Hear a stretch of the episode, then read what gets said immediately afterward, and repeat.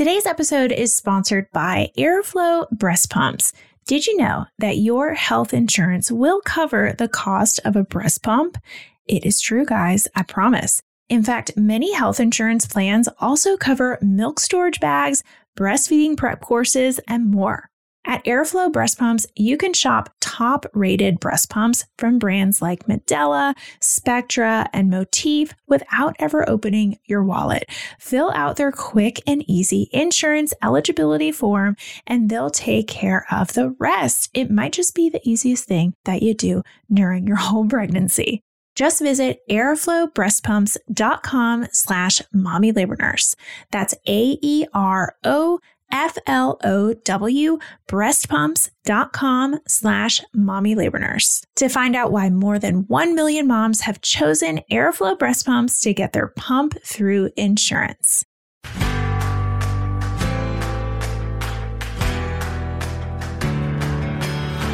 You're listening to the Mommy Labor Nurse podcast, where you'll gain the tools, knowledge, and confidence you need to erase the unknowns, feel in control, and have an even better birth, no matter how you deliver. My name is Liesel Teen, mom of two, practicing labor and delivery nurse, and your host. From over eight years and counting of working at the bedside, I know that knowledge is the key to an even better birth. So tune in each week to learn about all things pregnancy, birth, and postpartum from me, a labor and delivery nurse that's seen it all. And now let's get into this week's episode. This week on the Mommy Labor Nurse podcast, I have a very important and insightful episode for you. I'm going to be taking a deep dive into a topic that has sadly been coming up more and more in the national news and media. And quite frankly, it deserves our attention. It's called postpartum psychosis. These news stories have shed light on the impact of postpartum psychosis and brought this issue to the forefront of our minds, highlighting the importance of awareness and understanding. I'll be joined by my friend, past guest, and maternal mental health expert, Erica Djossa, who will provide us with valuable insights, education, awareness, and support on this very, very difficult topic.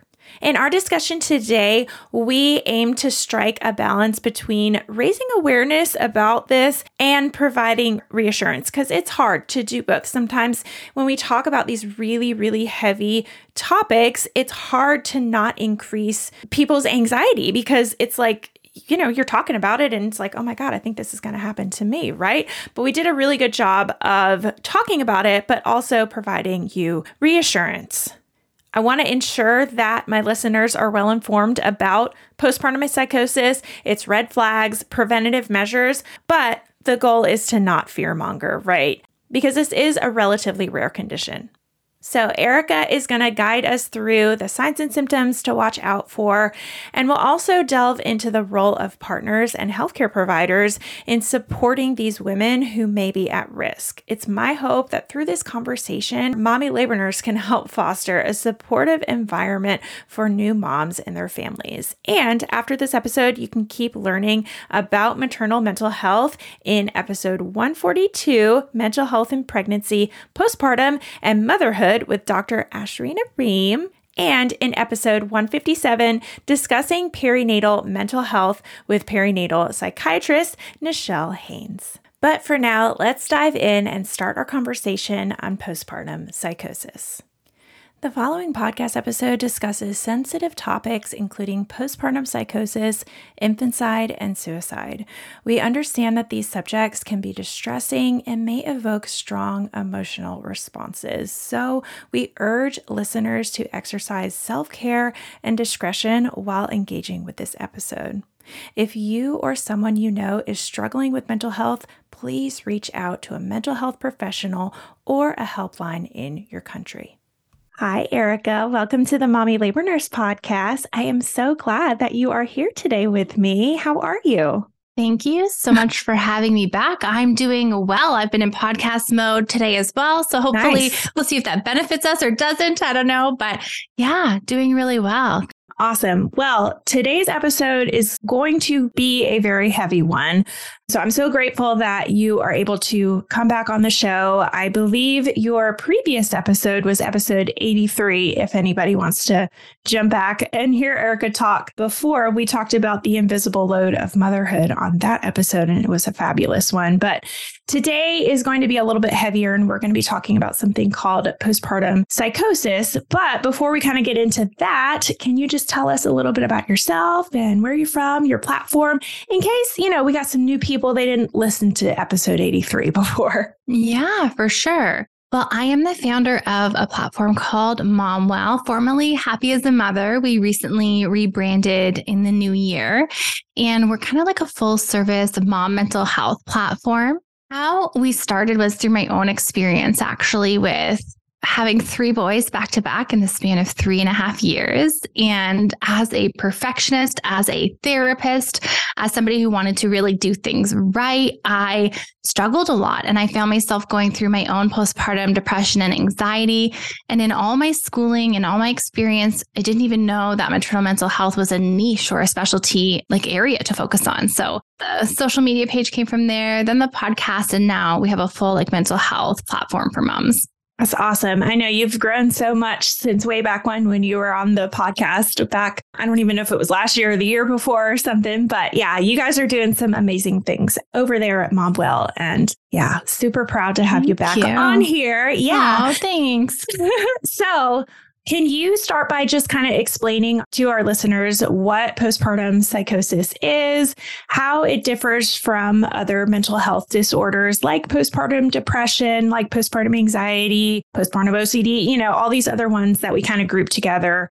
Yeah. So we call anything in this perinatal time, so pregnancy, postpartum ish time, perinatal mood and anxiety disorders. And there are some that we're more common with, like postpartum anxiety or postpartum depression, maybe even postpartum like bipolar. Mm-hmm. But one of the ones that I feel like makes the news or has kind of a big impact at times is that postpartum psychosis because it does come with some unique kind of like high risks associated with it. But essentially, what postpartum psychosis is, is a disorder where there is a break with reality. So, mm.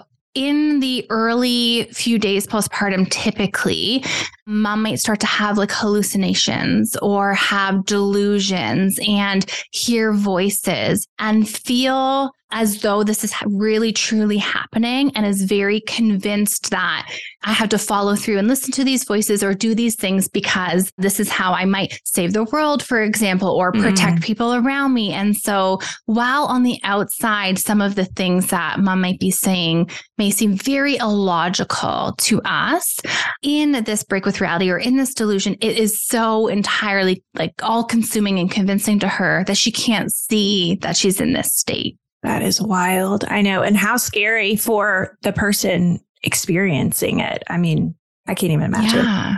yeah. Imagine. And so it's very rare. And it feels like, I don't know, and even a rarer percentage makes it to the news. Like it's not, not everybody who goes through this experience has this traumatic or right. awful experience. So we know about, you know, like one in 1,000 moms will have postpartum psychosis. And of that 1%, only 4% will either die by suicide or, you know, infanticide or something along those lines. And trigger warning, we may talk about some of these things today and they might be difficult to talk about.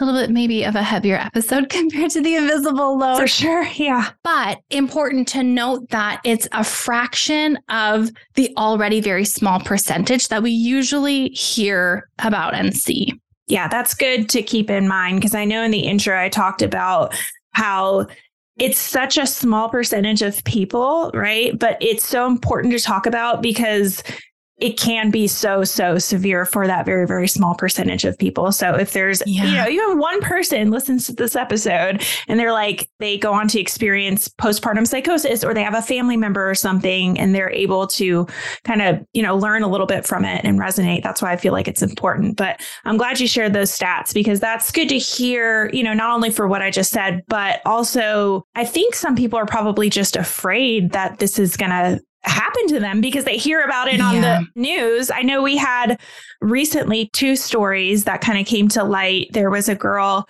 who was an L&D nurse, Lindsay Clancy, and she jumped out of a window. I think she killed her or she tried to kill all of her children.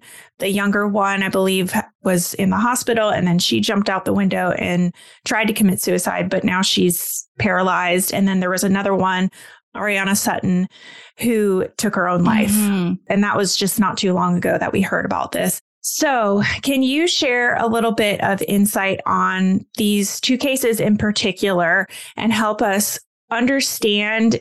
It's awful, but understand anything if there's anything that we can learn from them? Mm-hmm. So, to put the disclaimer out there, like I'm not their healthcare provider. So, a lot of what right. I'm going to say is going to be speculation. But I reviewed the two stories that you had sent over, and there's a couple of themes and some things that emerge. So, one of the things that you had mentioned that I think is really important is am I going to develop this? Like if I've been struggling with postpartum depression or if I'm having intrusive thoughts, we can yeah. also talk about, yeah. is this happening to me? Like, should I be on alert? Like, and, and this is the response I get from my community, from a lot of the clients is like, this could happen to me. This could happen to anybody. And there's a lot yeah. of fear yeah. that sets in. And so I want to kind of parse it out a little bit because it's important for us to know and be aware of some of the warning signs and how kind of the cookie crumbles. With postpartum psychosis, there is a high risk of suicide and infanticide. It is considered a medical emergency. So while it happens rarely, when it does happen, we have to act quickly.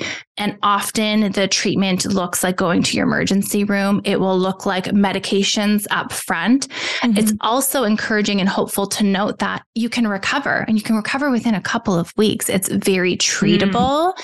If we know and intervene swiftly, uh, we can make a full recovery and not sort of play into the narrative that's happening in the news. Many women go on after and have subsequent children with a plan in place mm-hmm. and, you know, maybe preventative medication or preventative team in place to also have more children and and be okay, right? Mm-hmm. So it's important to note that and also to note that with postpartum depression, the infanticide risk is not really there in the same way. It's not as high, but there is still a suicide risk. Mm-hmm. And that was with one of the stories that you had mentioned with the mom of that had the twins, mm-hmm. where it sounds like when we start to hear things like I feel like a burden and nobody cares about me and these children would be better off without me, you know, I'm doing nothing but getting in the way of this role. I wasn't meant to be their mom. I'm not good enough. That is the voice of postpartum depression. Mm. And while that is not a medical emergency in the same way that postpartum psychosis would be considered, it can range more on a continuum where postpartum psychosis, when it onsets, it's an emergency all of right. the time. We sound the alarm and we go in to emerge for care. With postpartum depression, I think what makes it a little bit trickier for people and what makes us fearful ourselves is that it falls more on a continuum mm-hmm. from mild to moderate moderate to severe to, you know, sound the alarm. This is now an emergency. And so it is still very uncommon or like a low percentage. I want to say like 1%, less than 1% of depression in moms and in women, but also isn't to be like overlooked. Like it's still something that can present in a severe form. Yeah. That makes sense. That makes a lot of sense. So, when it comes to postpartum psychosis, what are some of the warning signs or red flags that we can educate partners, family members, anybody who's surrounding the mom and supporting her loved ones? What are some things that they can be on the lookout for? Because oftentimes, I know how this is how it is with postpartum depression or postpartum anxiety. A lot of times, it's the loved ones who are seeing these things happen before the mom herself is, you know, she's experiencing them, but she's not mm-hmm. kind of getting it yet, you know? Mm-hmm. Yeah, there's a lot of like questioning why this happens, and we don't fully have a firm understanding, just like we don't with, you know, other mood disorders and things like there's not a concrete like gene or test yeah. to like diagnose. But we do know that there are a couple of risk factors, even preventatively or upfront, that we are mindful of. So if we've got a previous history of like bipolar disorder, for example, mm-hmm. or major depressive disorder or other um, like significant mental health, like things that have come up in life or our parents or like our mother had experience with that, then that puts us at a higher risk of potential postpartum psychosis. So there are some things that we might monitor for. And then if you've had one child, I think it's like 50% likely to have it again with another child. So you want to have a preventative team in place and be mm-hmm. on, you know, medications and things like that. But you can still have a child and there are ways to help, you know, regulate and control that. just you want to be well supported and have your team. So on the preventative end, there are some things like is bipolar an underlying diagnosis? And we want to be mindful and we want to track with our doctor and have, you know, some support in place. And then in the postpartum period, postpartum psychosis usually comes on in the immediate first few days, typically. Mm. And it will feel like a big shift for a partner. Like it will be when the logic isn't starting to make sense, or like we're talking about some examples would be not wanting to feed your baby because you think your baby is like Satan and oh, that you have to starve them in order to like save humanity. Uh, or yeah. things that are just very like a break from their typical characteristics in your partner. Mm-hmm. Now, I want to pause and note here for a second that when I speak about this with my clients and with moms, there's a lot of fear and it gets modeled up with intrusive thoughts because we can have yeah. some scary and bizarre and grotesque intrusive thoughts in the postpartum period, very common, 90, oh, yeah. 99%. So those are thoughts that pop up out of nowhere, seemingly feel like a play in your mind, very all consuming. And they might be about seeing again, trigger warning, like mm-hmm. you dropping your baby down the stairs or the stroller going off into the water or you intentionally harming your baby, like accidental harm coming to them or you intentionally harming them out of sleep deprivation and feeling frustrated and just visualizing doing something grotesque. Now, that is different than postpartum psychosis for a couple of reasons and I'm going to draw the distinctions is okay. that those are rooted in the reality of the situation. They are ego dystonic, meaning I know that I would never do this. Mm. I mm-hmm. know that this is unlike me. This is unlike my character. And actually, it usually creates anxiety and a like this reactive protective response to like want to avoid that situation at all yeah. costs. Right. Yep. So when you are disturbed by the thought, when you feel like, oh my gosh, I want to do everything I can to protect that from happening, that is not a break with reality. That is an intrusive thought that okay. is so common to us. Now, the more postpartum psychosis thoughts, they will speak about something that might seem disturbing to us or like alarming, but feel like very, I don't know, it, like not you comforted by it, but like in, yeah, like it just yeah. kind of flows. Yeah. It feels like it makes sense. It feels like common sense. Of course, I'm not going to, mm-hmm. if my baby is Satan, of course, I'm not going to like feed Satan that's going to take over the world. Like, why would I do that? And it just is very ingrained. It's a very like overcoming experience. Right. Mm-hmm. And so mm-hmm. even that distress alone is a sign that this is an intrusive thought. This isn't, you know, you veering off into psychosis. And these are very common thoughts. Can they be very disruptive? Can they borderline into like OCD and be disruptive to your life? Yes. And if that's the case, seek some support because there is support for that because it's not to downplay that they can be very distressing, but they're not going to just turn into psychosis. I'm so glad you made that distinction because I think that is what so many people are thinking like, oh my gosh, wait a second.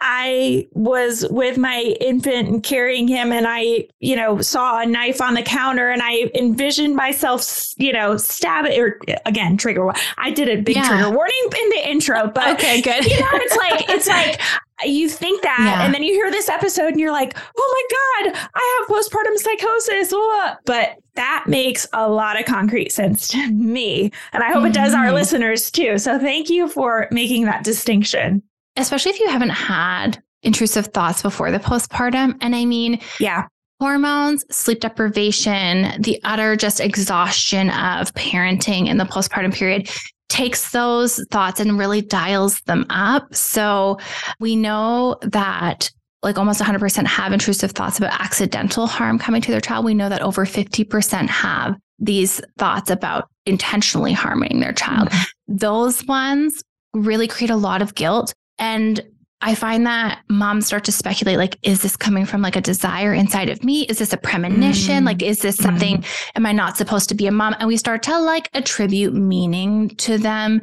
not understanding that our brain is sort of like misfiring these thoughts in this weird hypervigilant state that has nothing to do with our own desires or, you know, our own like love for our child or anything. So it's a really important distinction to say that, like, you know, yeah. no, it's not you. And our brain does weird things and we can learn to ride those thoughts out. And that the postpartum psychosis thoughts are distinctly different, delusional in nature, and break from reality and mm-hmm. are very believable to the person who's experiencing them and not generally distressing to the person who's experiencing them.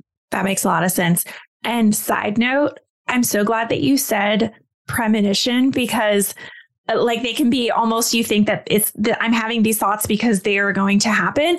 I didn't know that that would like I never made that connection because I've had intrusive thoughts like that before. Like I remember with both of my kids having intrusive thoughts of finding them in their crib dead, you know, yeah. from SIDS and thinking mm-hmm. for the longest time, like, this is what's going to happen. Like, oh my gosh, that was probably just, I mean, obviously they were intrusive thoughts, but it makes sense that it was almost, you know, because I'm thinking it's going to happen, that it ties into because it was an intrusive thought and my brain was not firing in the way that it needed to, to connect in there. I think we place an emphasis on interpreting these. Like, what does this say about yep. me? What does this yep. mean? Is this because I need to be on high alert?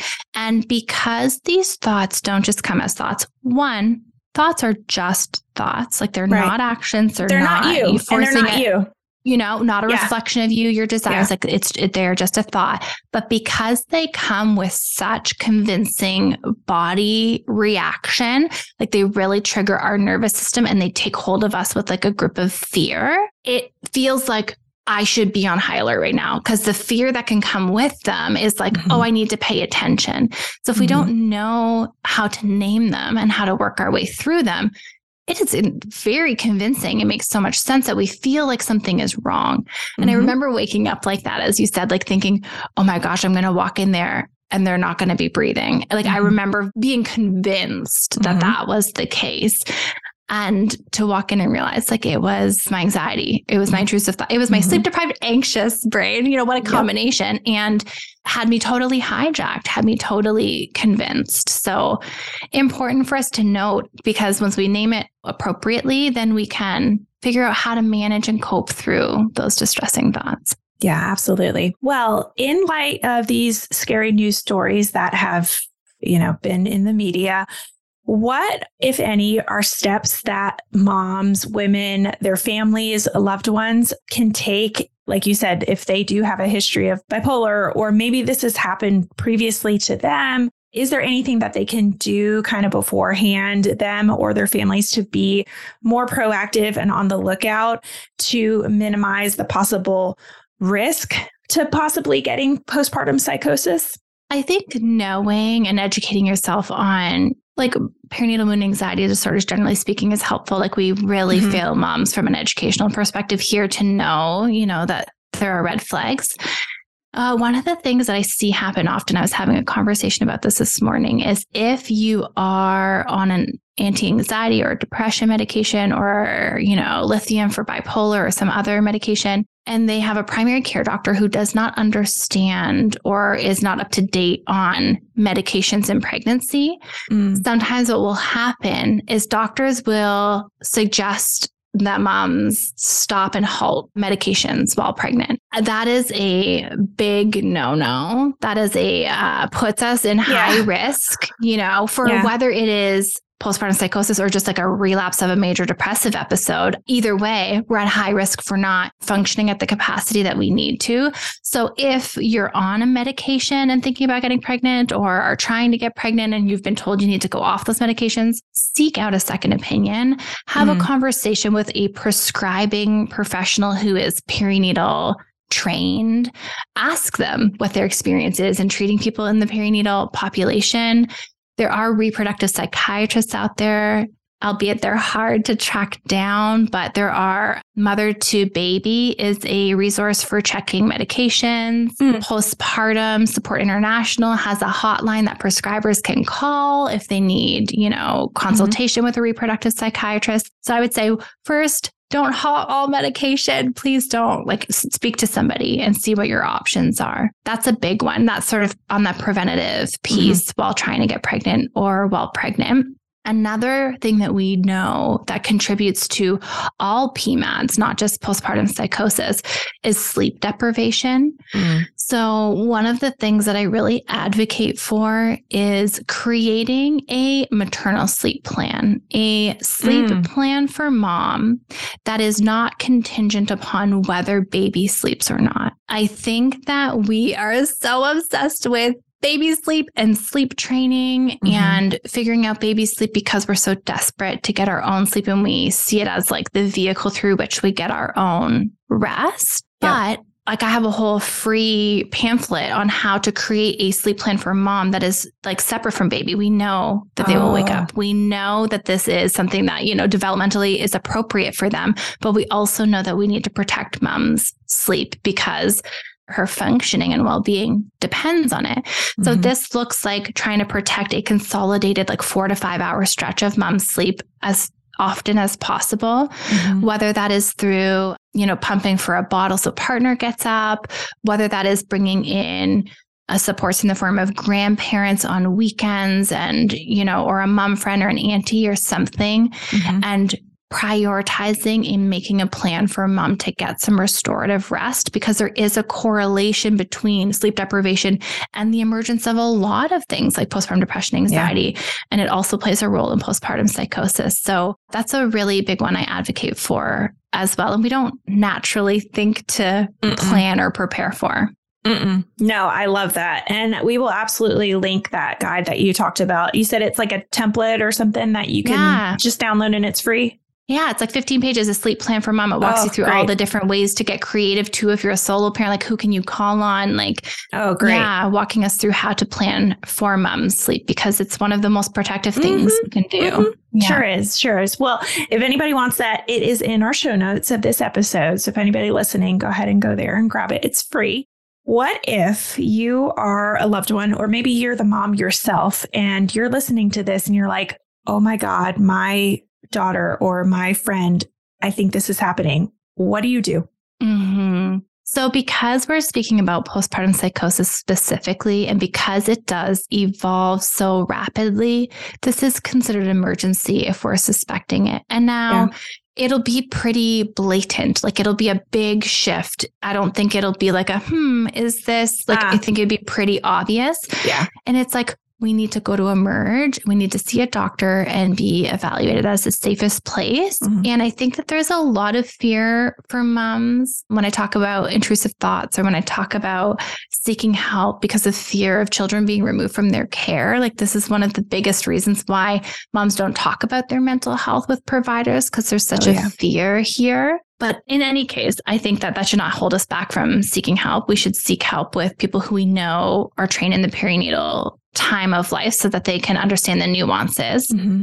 But when it comes to postpartum psychosis, we need to take action. We need to go into into emerge. Yep when it comes to things like postpartum depression, it's about knowing the signs and having the conversations, or maybe offering to help prioritize their sleep or doing some of these things. And then again, if it gets to a severe place where we're concerned or worried, then we maybe set up an appointment with a therapist or talk to your primary care doctor and, and initiate some of these conversations. And actually, that's what my partner had done for me mm. when I had my own postpartum depression.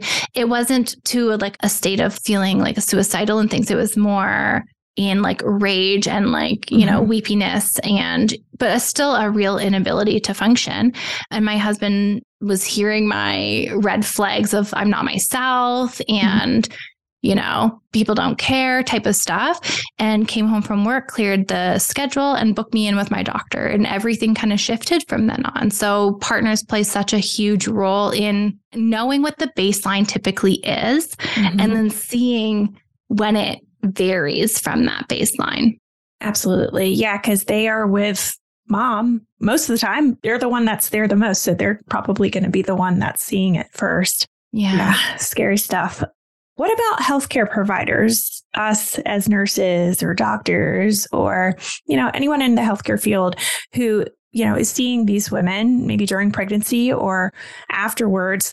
How do they play a part? And then are there any like resources? I know you talked about a few resources, but any resources for them as healthcare providers or resources as healthcare providers that we can provide to moms Mm-hmm. It's interesting because it comes in the time of a conversation right now where the Canadian Medical Association Journal mm-hmm. just put out a universal sort of recommendation against the screening for postpartum depression and perinatal mood and anxiety disorders. Oh. And so there's been some uproar amongst the, you know, perinatal professionals here because why? You know, mm-hmm. it's running under the assumption that doctors are taking the time to do clinical interviewing and it made a lot of assumptions that are just frankly not happening. Yeah. And so really leaves moms that much more like under the radar and falling through the cracks. So I think that as professionals, whether we're doctors or therapists or, you know, prescribers, nurses, knowing how to screen, knowing some yeah. of the questions to ask. And if we have a hunch or if something isn't feeling right,